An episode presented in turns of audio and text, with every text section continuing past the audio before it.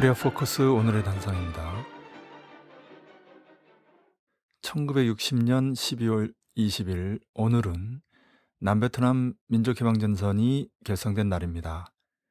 1954년부터 베트남은 북위 17도를 경계로 북쪽의 베트남 민주공화국, 남쪽의 베트남 공화국 이렇게 둘로 나뉘어집니다.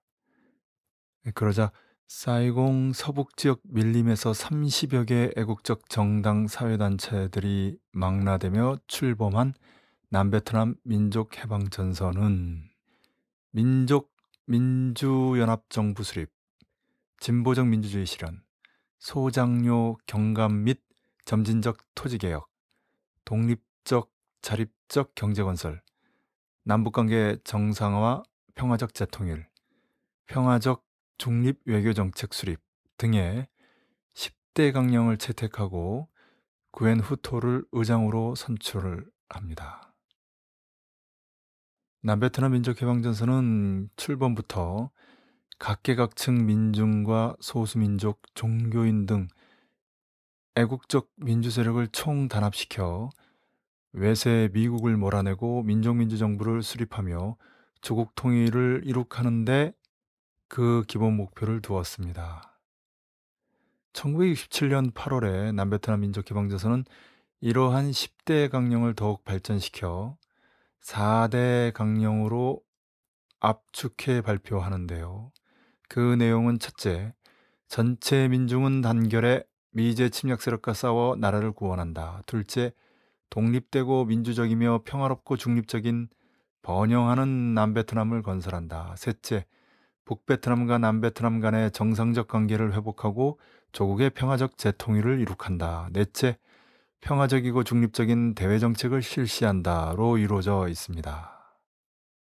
한편 1930년 2월 3일에 호찌민을 최고 리더로 하는 베트남 공산당이 창당되고 이는 1951년 2월에 베트남 노동당으로 재창당되다가 베트남 전쟁에서 승리한 후 열린 제4차 당대에서 베트남 공산당으로 다시 개칭합니다.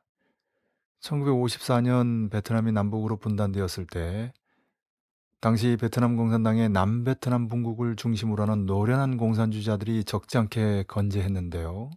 이들을 중심으로 1962년 1월 1일에 인민혁명당이 창당됩니다. 이 인민혁명당은 남베트남 민족해방전선을 형성하고 강화 발전시키는데 중추적인 역할을 했습니다.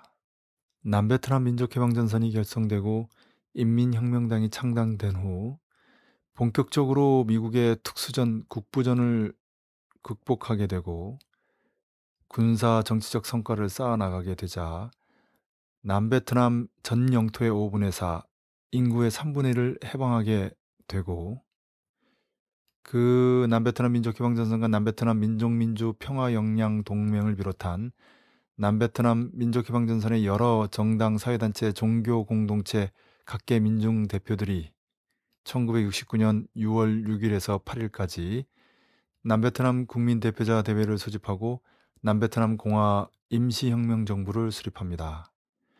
이때부터 남베트남에서는 민족민주 정권과 신식민주의 정권 간의 모순이 더욱 첨예화됩니다. 1973년 1월 27일 파리에서 북베트남과 미국 간의 베트남 전쟁을 종결하는 파리 조약, 영어로는 Paris Peace Accord라고 하죠. 파리 조약을 체결할 때 남베트남 민족 해방 전선은 독립당으로 간주됐습니다.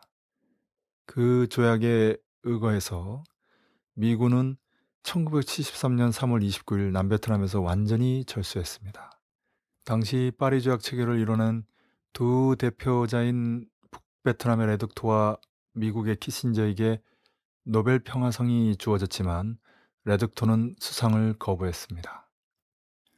인민혁명당 남베트남 민족해방전선과 남베트남 공화 임시혁명정부의 관계는 당 전선 정권의 상호관계를 보여주는 대표적인 사례입니다.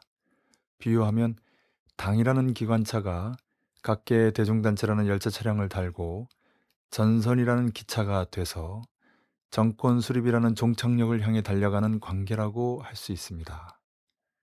노동자 민중이 주인되는 세상을 만들기 위해서는 노동자 민중의 정치 조직과 노동자 민중의 대중 조직, 노동자 민중의 전선 조직이 있어야 하고 이 정치 조직이 정권의 직접적인 담당자라면 대중 조직 전선 조직은 정권의 대중 집안입니다. 베트남과 코리아는 역사와 상황이 다르지만 20세기에 분단돼서 20세기를 넘기지 않고 통일을 이룬 베트남의 경험은 21세기가 돼서도 여전히 분단 상태, 전쟁 전야에 있는 코리아에 중요한 시사를 준다 하겠습니다. 오늘의 단상이었습니다.